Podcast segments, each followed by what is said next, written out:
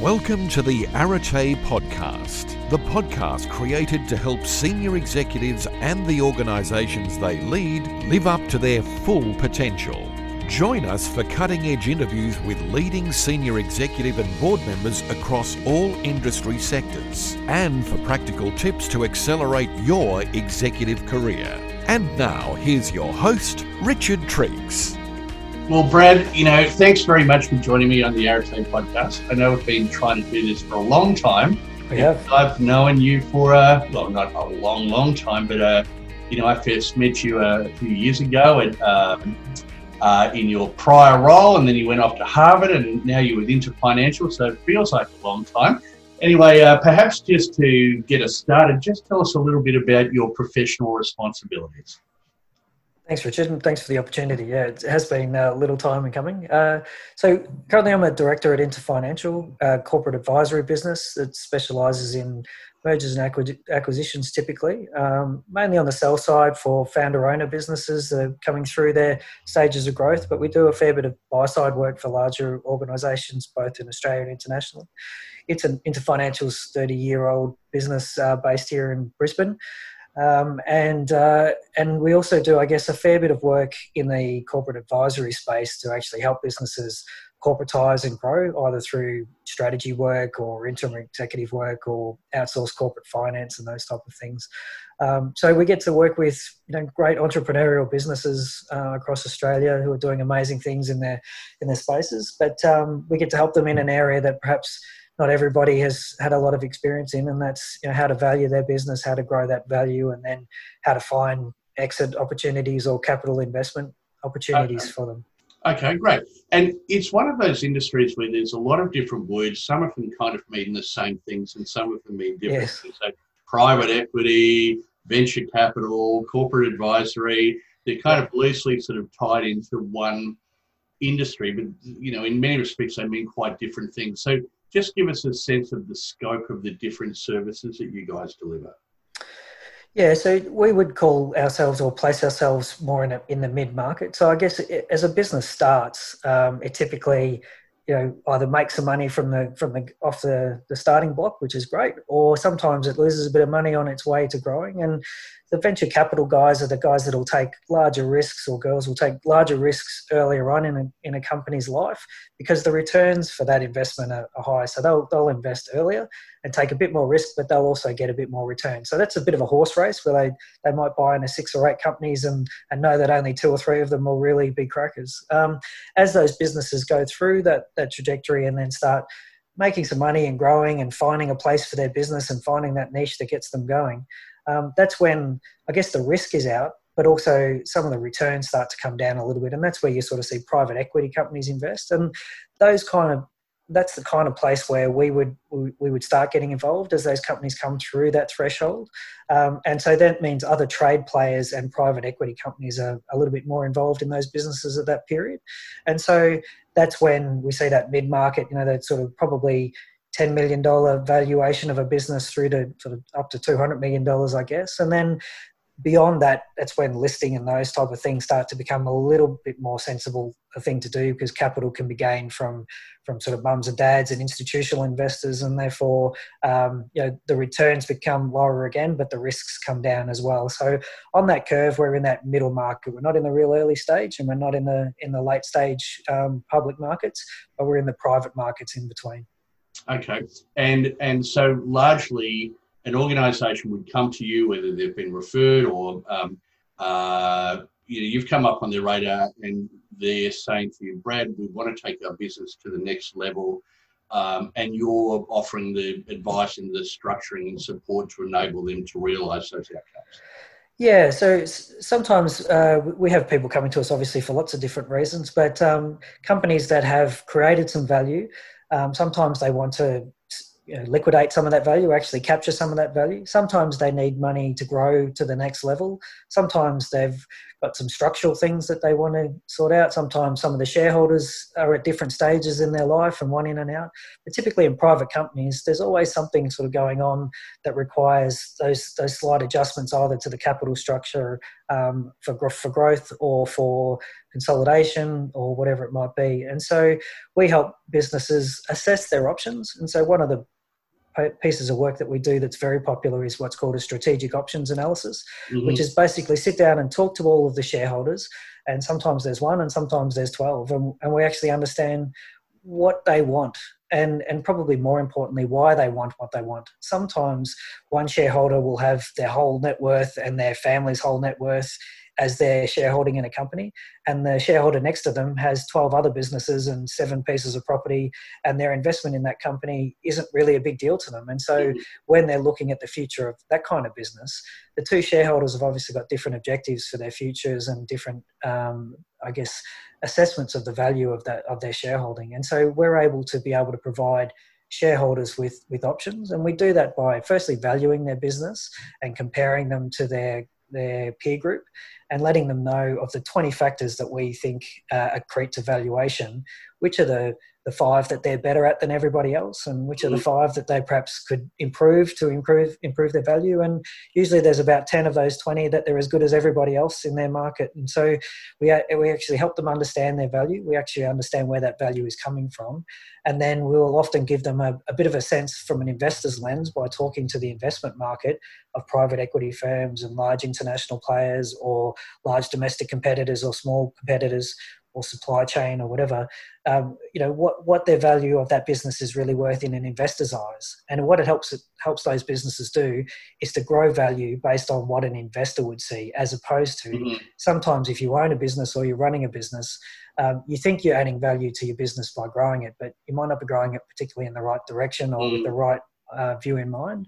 And, and so bringing that, and also, you know, you you as the owner you're putting your attention on what are the attributes of your business that you love, you know, and making these sort of heart decisions where an investor is looking at, you know, from more of a, you know, a head decision.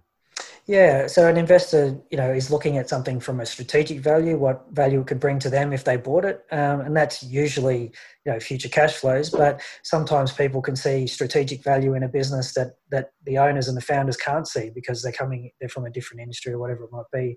So going out and getting a cross section of investors and bringing that lens to a business's owner and shareholder um, uh, really allows for value to be driven in a particular direction that adds the most value. We, we sort of have a saying that not every dollar of EBITDA is created equally, and, and some create more value um, for the, the shareholders than others. And so, helping businesses find where the value creation is, is best focused and being able to deliver that we do an awful lot of that. And sometimes we do that right at the end when there's a transaction or an investment to be made.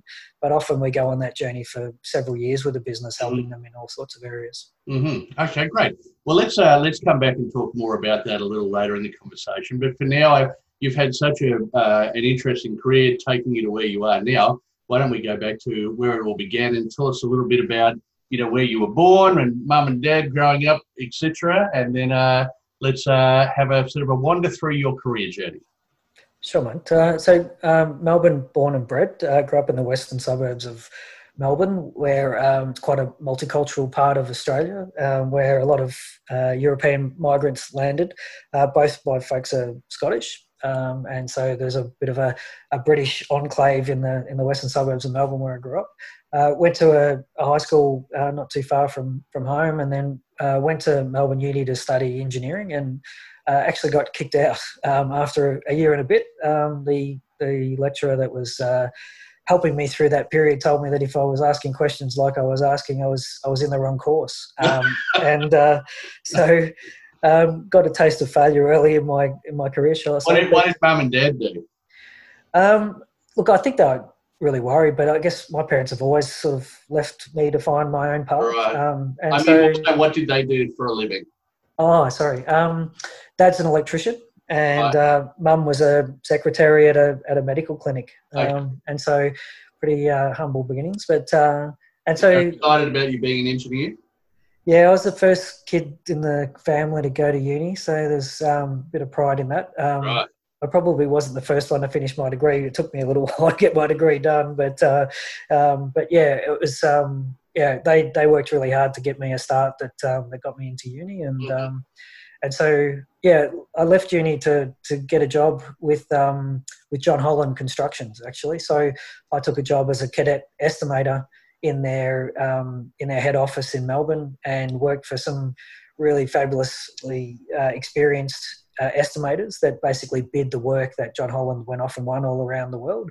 Um, and so I guess I was working in an office, you know, counting valves and flanges and, and bits of pipe and, and, those sorts of things for about a year in John Holland's office and doing a lot of photocopying and counting. And I guess I, I realized that I wasn't going to be able to continue my career unless I went back and got my degree. Mm-hmm. And also, um, wasn't if I didn't get site experience, I probably wasn't going to be much of an estimator long term. So then, uh, for about the next three years, I, I, got sent all around Australia doing uh, work at Longford Gas Plant, at Loy Yang Power Station, at um, BHP's plants in, in Port Hedland. Um, worked all around the country uh, as a field engineer in construction, even though I didn't have a degree, uh, but was doing you know material takeoffs. I was doing um, store work, uh, quality assurance, safety work, whatever I could do on plants to get some field experience. And I guess realised, and that set me in pretty good stead through my whole engineering career, is, is that I had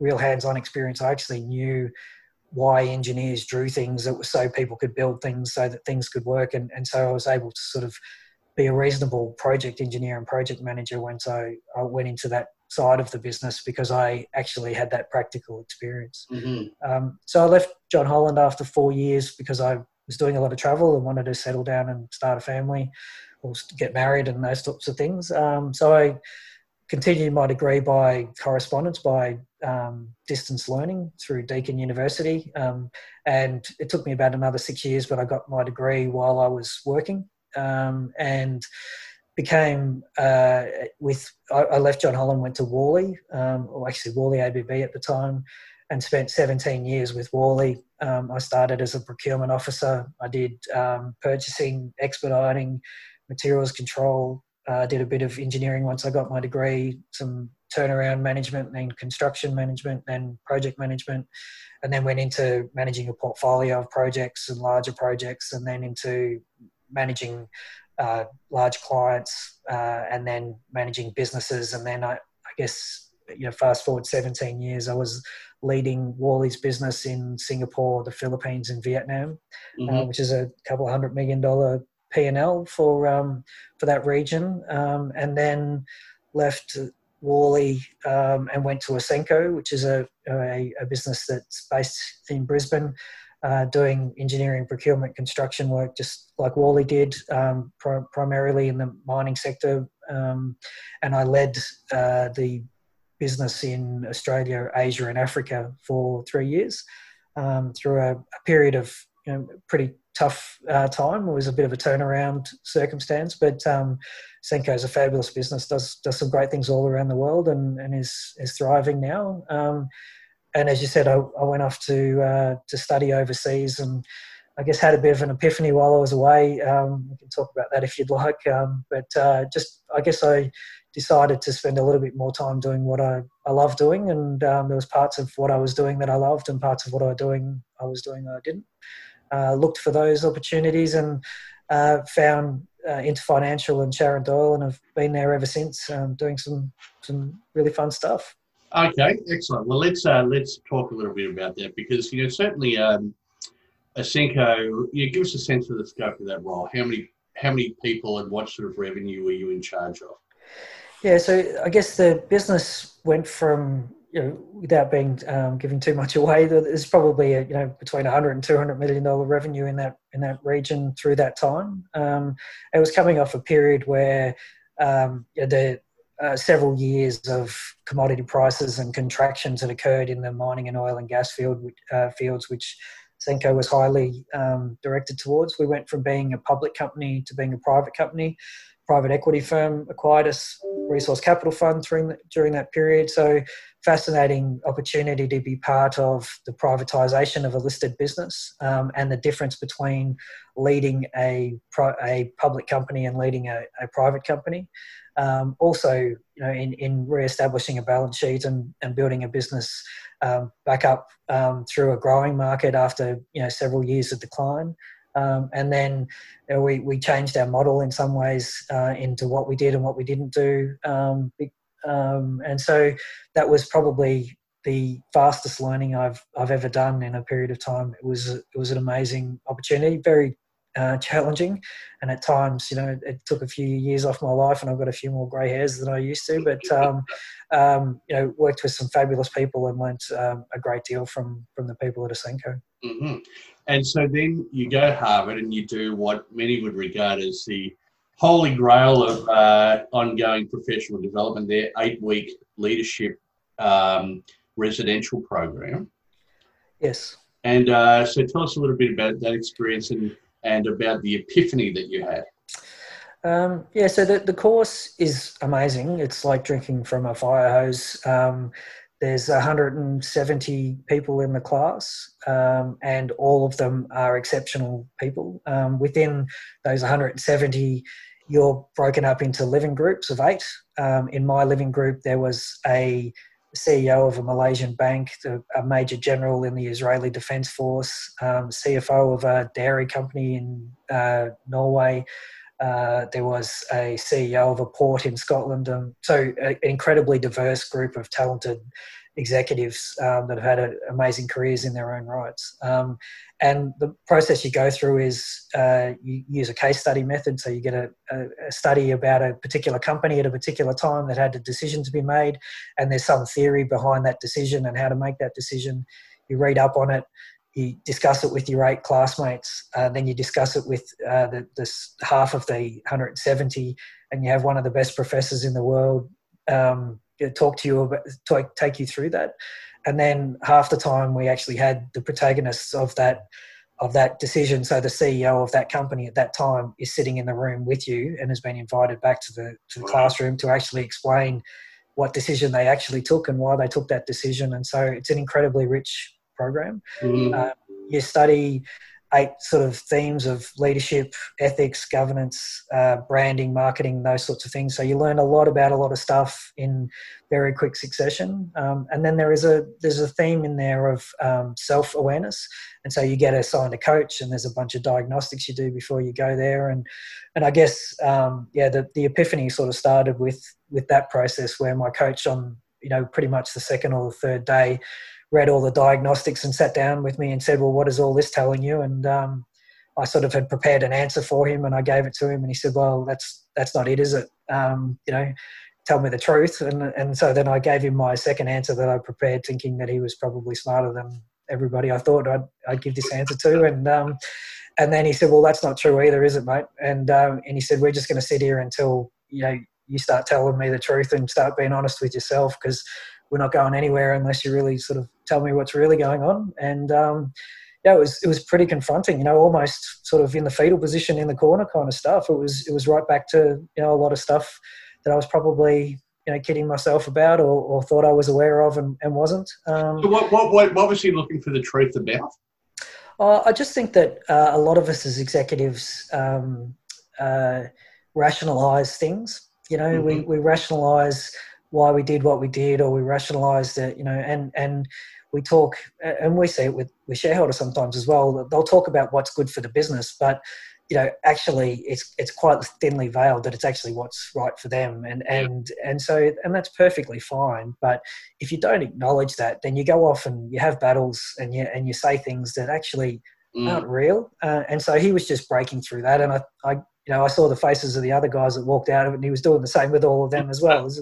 I think that all of us, you know, have that sort of little bit of we, we think we're self-aware and we think I know ourselves, but there's always more to learn and there's always more to understand. And and I guess um, you know, for me, the the results sort of said that um, you know, the confidence was a, a big thing for me, and that mm. um, that perhaps um, I had uh, the people around me sort of assessed my performance as probably better than I had assessed myself, and I, all I felt was a a sense that I was sort of disappointing everybody equally all the time, mm. and um, and that really sort of came down to the fact that I actually had to give myself a bit of a break, and I had to really get down to, you know, why is it that you feel this way? And it was because probably I was doing a few things that I that I didn't love, and that was mm. taking energy and and confidence mm. from me, mm. and and I was getting confidence from the stuff that I did love, but I probably wasn't doing enough of that. And so, for me, the big fork in the road was you know, the, the great thing was is when I got to the end of that conversation, the, the coach said to me, "Look,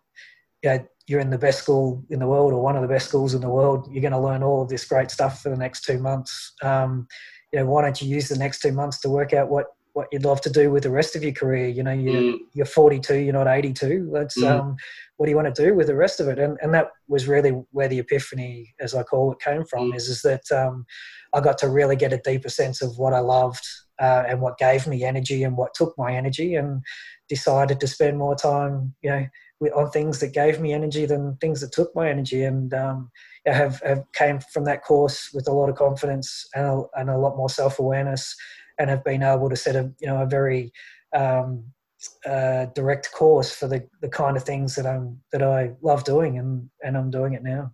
Mm-hmm. Oh, that's uh, you know, you participated in Champions Forums for a little while, and I'd be interested to talk to you a bit about that at the end of this uh, podcast. But uh, I mean, that's what uh, we come to realise. You know, whether you're 42 or 52, at some point, it's this case of saying, "Okay, I've been doing what I think society would have me do."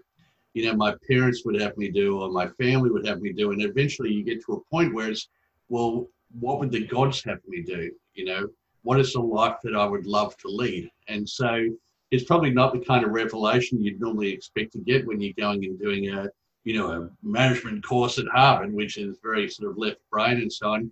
But to get that kind of spiritual enlightenment moment um, must have been, in some respects, a bit of a shock. Yeah, look, I, I think that uh, probably underlying you sort of know that there's something there that you need to sort of pick at. But I've heard you say before that um, you, know, you spend your whole life climbing up a ladder and realize it's you know up against the wrong wall. Um, mm. and and so yeah, I think that uh, you know, there was a lot of people I think that went to that course with a you know um, I, they've played their first 20 years of their career like it's a video game where you're going through each stage and you're sort of trying to clock each stage and get to that next stage. And then and then you're sort of wondering well you know, is this, you know, I've made all these little choices, but, you know, if I really had a, a big choice to make, is this where I would choose to be? And, um, and so I think it was the perfect time that I had enough experience and, and had achieved enough to be able to be in a headspace to be able to do that. And so, um, in some ways, um, you know, it would have been a shame to go all that way just to learn stuff that you know I could swallow a book and, and learn. It had, you know, had to be a little deeper than that. Sure. And I think that they've done a lot of work, Harvard, over the last five or ten years, putting more emphasis on on self development and growth in mm. that course because um, I think you know when you get to a certain point in your career, that's probably the help that you need more than the the theoretical stuff. Mm, yep, yep. Um, now, mind you, we may all be living in a computer game, and it could just be a simulation. but uh, we won't talk about that right it's now. a whole different podcast, I think, mate. uh, that's one to have after a couple of glasses of wine, I think. So, um, okay, so you come back and you're going, what do I want to do when I grow up? This Interfinancial opportunity, how did that present itself to you? Uh, so after leaving Ausenco, I, I started my own advisory business, and that was really just leveraging my networks to um, to well pay uh, the bills to be honest in the first instance and um, but I think that it was uh, it was an opportunity for me to draw a line under the work that I had done till now and actually uh, speak to people um, about what I wanted to do and and the future I wanted to create for myself in my career. Um, and without being too uh, gracious towards you, your advice in that period of um, you know, targeting the kind of organisations that you want to work for and the people that you want to work with and the people you want to learn from, um, and then I guess being clear about how you made connections with those people if you didn't know them and how to get there, and then also being able to to practice in things that you you know, but also make a, a, concerted effort to be in the things that you want to be in towards you, you know, to be drawn to. Um, I, I, used a lot of that for that next year. Um, I took on some assignments with different companies, advising boards, uh, helping people deliver projects, and um, helping businesses you know turn around or, or the like. Um, and through that process, I met Interfinancial um, and uh, a lot of the boxes I was looking to, to tick were there. Um, you know, it was the right size of company. The people in the business, I had a lot to learn from. Uh, they did the kind of work that I love doing, and they could see some value in someone like me joining them because I had some skills and experience that perhaps wasn't um, you know, uh, already replicated in their business. Um, and so it married up, and really the connection was made through uh, Michael Renshaw, who works for AECOM in America. But um, Michael, great Brisbane boy, that uh, you know put us. Uh, uh, Sharon and I together to, to meet, um, and then did a little bit of work for Sharon, and was still doing my own business. And then as as um, more work came through from Interfinancial, I slowly sort of uh, lent in to that work, um, and then my my standalone business became sort of redundant, and we folded it, that practice in, and and uh, the rest is history.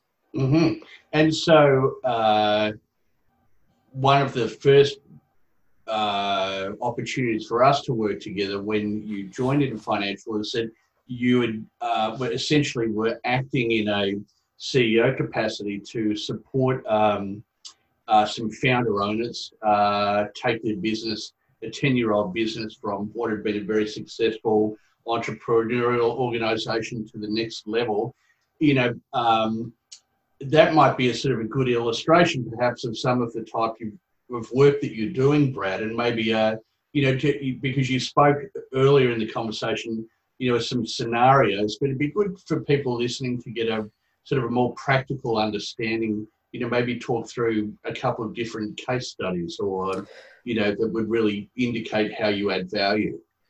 Sure. So that particular business, I won't name them because we haven't spoken about uh, about naming them, but um, it was a business that had a ten year history, um, had a very good record with the customer base that it um, had been working with, repeat business over a number of years, had a a product that was niche uh, in the oil and gas, uh, uh primarily the coal seam gas industry, um, storing fluids, large volumes of fluids tanks. Um, and I guess it, over 10 years, they had uh, taken this product um, you know, to many different um, customers, uh, sold many, and were doing quite well, but probably had got to a point where the business they were looking for it to grow between where it was and probably a four or five times growth um, over a, a, four to five year period to then be able to realize the value that they were looking for. So they were looking for quite um, strong growth, which they hadn't really been able to achieve other than for the first two years or two or three years of their business. And um, I guess the other problems they identified was that they they were both tied to the business as owners of the business. They were both very much in the day to day running of the business and that was stressful um, for them. They couldn't get away, um, and they felt like they may be limiting the growth of the business because after ten years, uh, a lot of the ideas that they had were already in the business, and and they really weren't exactly sure what the best thing to do was next. Um, so we took them through a process of.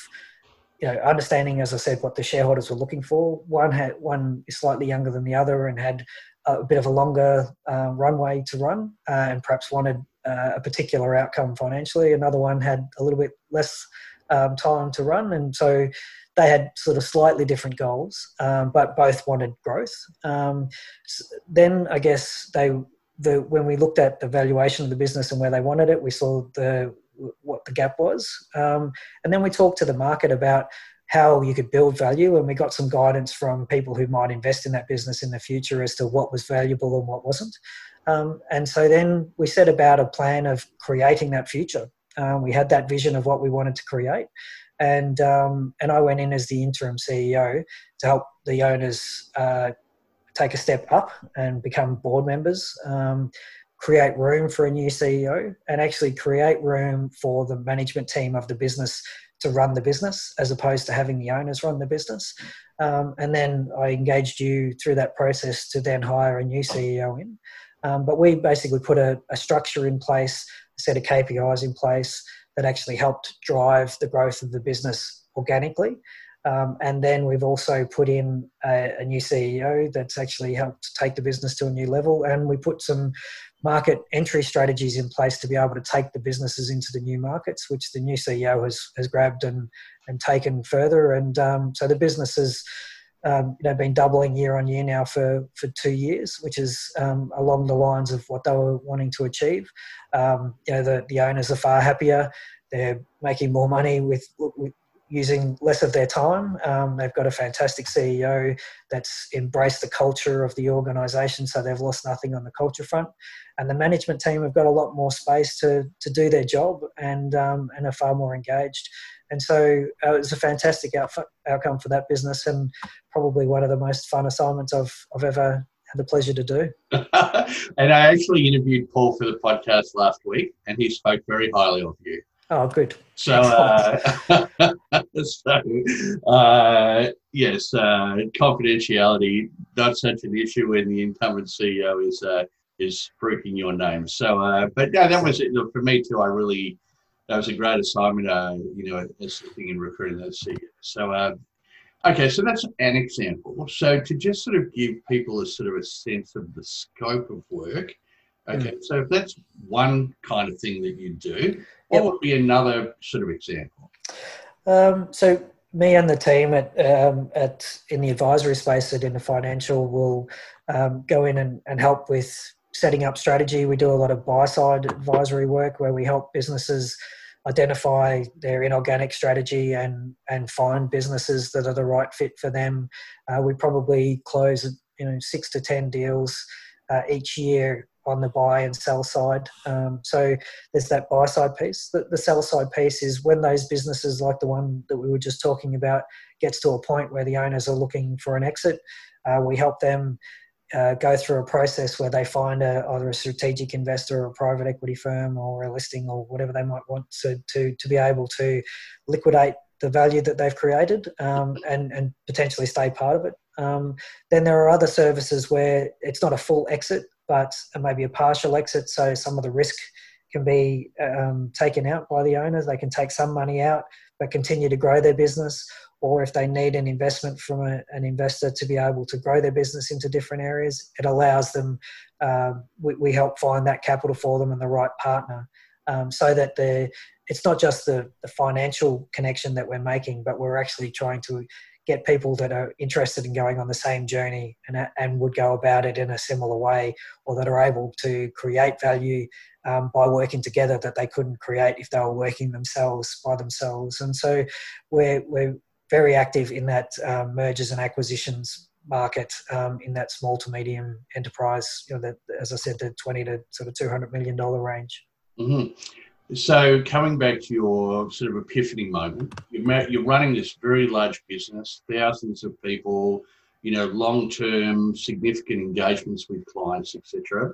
Uh, you go to Harvard, you have a sort of a personal realization.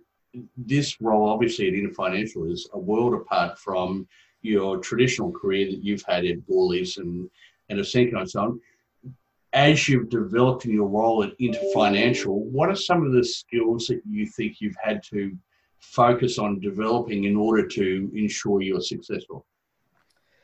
I think that um, it, it's it's it is a massive departure, and it isn't. I guess you know part of being a, at the level that I was at in those larger roles, you know, strategy development, uh, strategy execution, mergers and acquisitions, uh, you know, post-merger integration, uh, being able to uh, develop people and support people and mentor them becomes you know, they're very important parts of your role, and so is you know, customer relationships and delivering you know your budgets year on year and all of those other things that you have to do in those roles. I guess I so there are a lot of the skills that I had in those roles and that I loved doing in those roles that I, I still do now, and I call upon those skills regularly. Mm. I think that um, also, I guess what I've used a lot of is the, just the corporate experiences. Sometimes in those larger organisations, you forget how well you trained. You know, um, going from public to private, like I did at Ausenco, um, going through 13 different acquisitions while I was at Worley, um, you know, being able to lead a business in a different culture, like I did with Worley, um, you know, being able to work in construction and being able to communicate with people that were, you know, welders, um, you know, and financiers and customers and power companies and electric uh, and all sorts of different customers. Um, all of those skills are skills that I think that experience has has has served me well, and um, and quite often what we're doing at Interfinancial is bringing that corporate experience and skills and saying, look, there's there's four different ways to structure, for example, your remuneration strategy with your executives. Mm-hmm. Um, you know, this option has these unintended consequences and these benefits, and this one has this and that. And so, just having seen it done a few different ways offers your customers a great deal of comfort that um, because they're sitting there having never done it anyway and, and, and they know what they want but they don't know whether what they think of thinking about doing will actually achieve those results so i think that i had a great start because a i had some skills um, mm-hmm. b i had some good training and and c i had uh, just 20 years of corporate experience and that goes well mm-hmm. i think that where i the the skills and experience that I, I learn every day is as you said at the start of the podcast, you know, all this jargon and all of those, all the words and terms that are used, um, they're all pretty common sense once you break them down. But I think, like every industry, we make up a set of words to make ourselves to separate ourselves from the, you know, from everybody else, and to make ourselves sound more clever than we are. Right. And um, and so, you know, I find sometimes I have to slow the conversation down just to boil that back down to basic principles. And then once yeah. I've understood those principles, um, I feel like I'm as good as anyone else in applying those into um, into the circumstances that, that I'm presented with. It's interesting, as you said that, I just had a little flashback to a memory of mine uh, that uh, I probably haven't thought about in, gosh, so many years. My father was uh, head of the pharmacy department at UQ, and uh, he, he's died quite a few years ago now. But um, I remember when I was uh, studying business and I was having a conversation in front of him with somebody, you know, and kind of using these three letter acronyms to make my sound, myself sound intelligent and yep.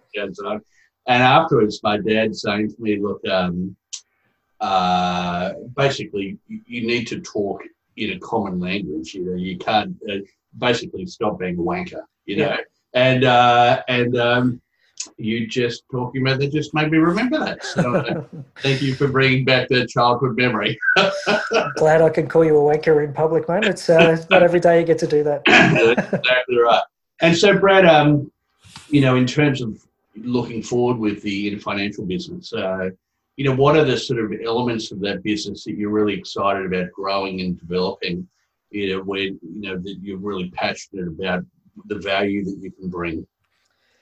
Yeah, look, it's a, it's a very interesting, uh, exciting time, isn't it, with what's going on in the world? Um, and we could talk about that all day as well. But um, you know, I think that for me, the the most fun part of my day is finding great businesses. I'm I'm very curious about what makes business work, um, and I get to see lots of businesses every week, maybe ten or fifteen businesses. I get to look at top to bottom, uh, from their balance sheets and their financials and their strategy and what product they're making and how they're making money out of it and all those sorts of things. And I I, I don't think I'll ever tire of doing that. That is just the most fun to do. Um, and then through that process, you get to meet some extraordinary entrepreneurs and people. And and I I really admire people that can find a solution that the world needs um, and find a way to commercialize it and get through mm. all of the stresses that come with being an entrepreneur and and get on their feet and get going. And so I get to hang out with some amazing people that I respect greatly. And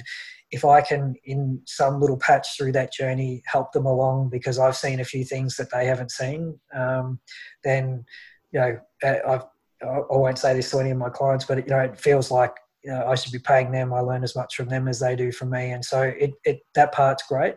Um, there seems to be in Australia.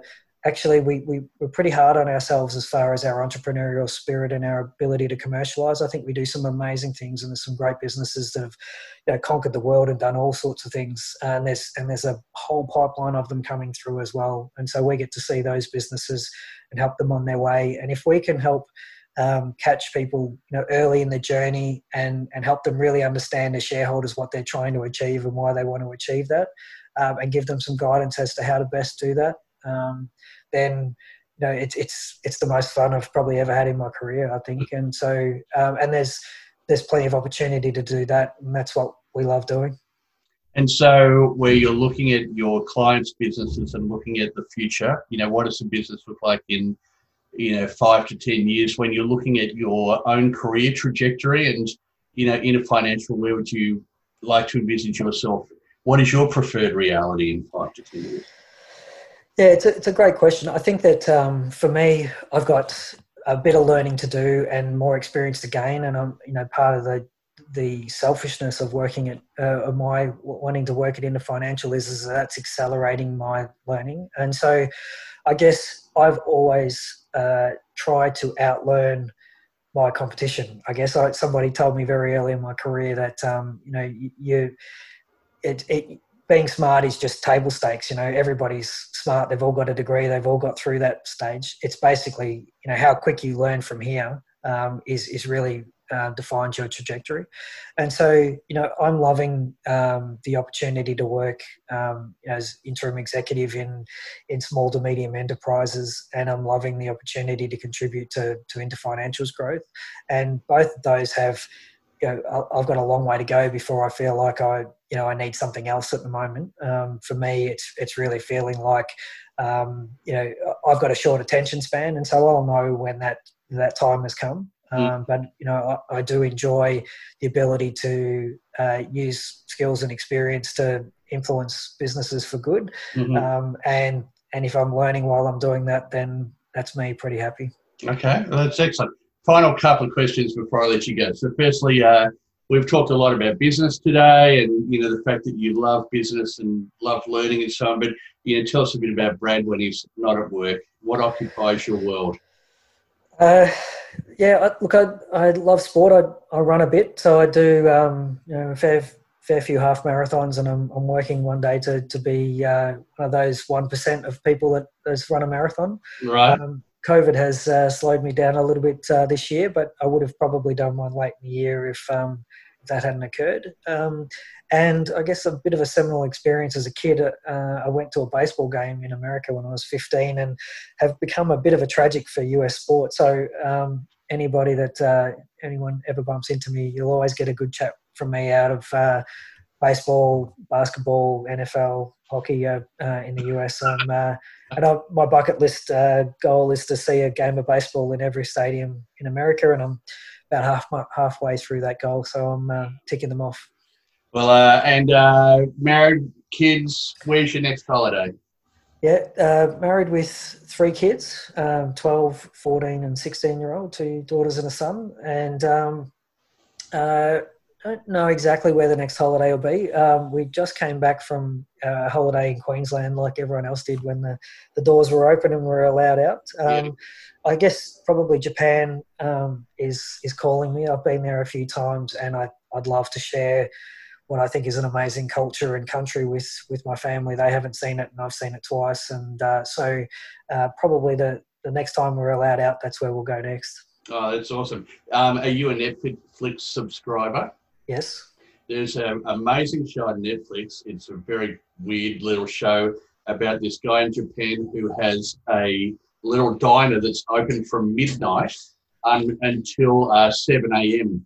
And it's about it's about a 10 seat little restaurant, and it's about the people who come in, and it's very Japanese. And uh, I remember when I was in Japan, sort of walking around the back streets, and you'd find these tiny little sushi bars and so on. Yeah. Uh, it was awesome. So uh, Okay, great. And then last thing, Brad, just to be a little self-serving here, yes. um, you know, you've been involved with the uh, the Champions Forum for some time now, yep. uh, and uh, you know, it'd be interesting if you could just share a little bit of your own experience. Um, you know how you how you found it, what you've enjoyed out of it. You know, any kind of feedback you might have. Yeah, obviously, I keep coming back. I I do enjoy it. Um, I joined it, I guess, initially because uh, I was relatively new to Brisbane and it was a, a, chance to grow a network, but it was a chance to grow a network of peers. I guess I sort of left Australia being quite a, a relatively junior person and coming back being a little bit more senior in in career status. Um, and uh, we'd all acknowledge that sometimes those roles are a bit lonely and um, and that there isn't a lot of people often you can ask for advice from and, and the like. And I found beyond just getting to know good people in in Brisbane, um, it's a fantastic opportunity in a confidential forum to be able to put a problem in the middle of the room, and uh, it's amazing how how much more clearly others can see your solution and way out than than you can. Mm. Um, and so there's just that you know and sometimes before you've even put something out by the time you've finished your sentence you're almost you know you've almost got the diagnosis in, in your answer. But um, you know it's a group of caring people that'll keep your thing confidential uh, and are really helpful. They've got no other uh, interest other than helping you.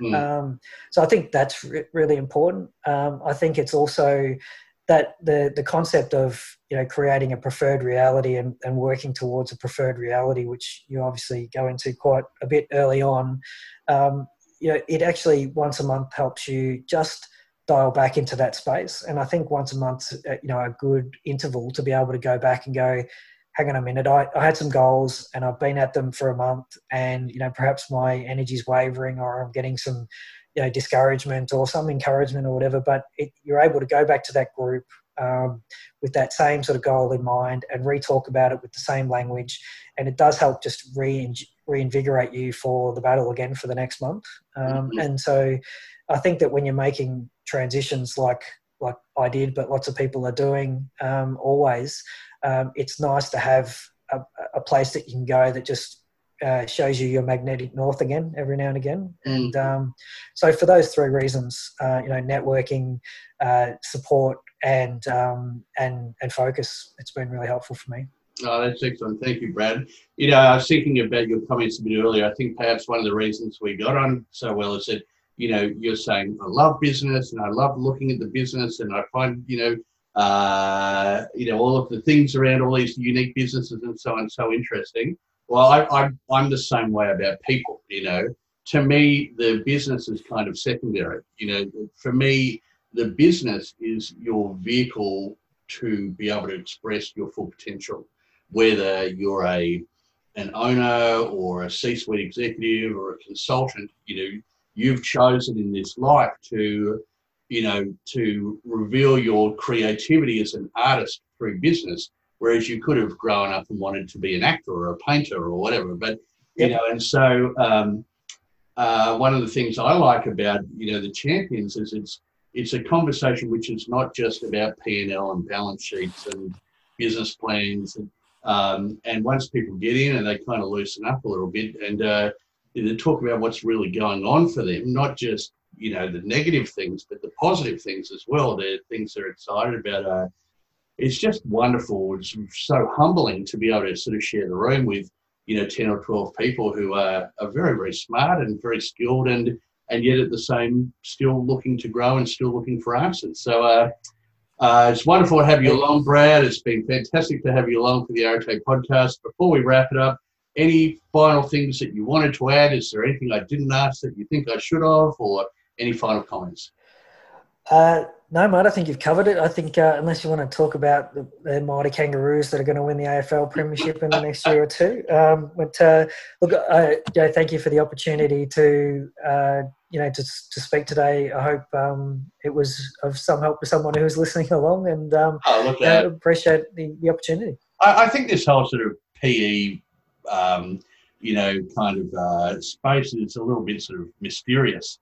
People, yeah, it can be, can't it? Yeah, and um, for those who go, oh, I've kind of heard about this sort of private equity, sort of these venture capitalists and so on, but don't really understand, you know, aside from what they see on, you know, some American kind of a sitcom drama, it's yep. good to actually get a, you know, a, a sort of a, look under the hood.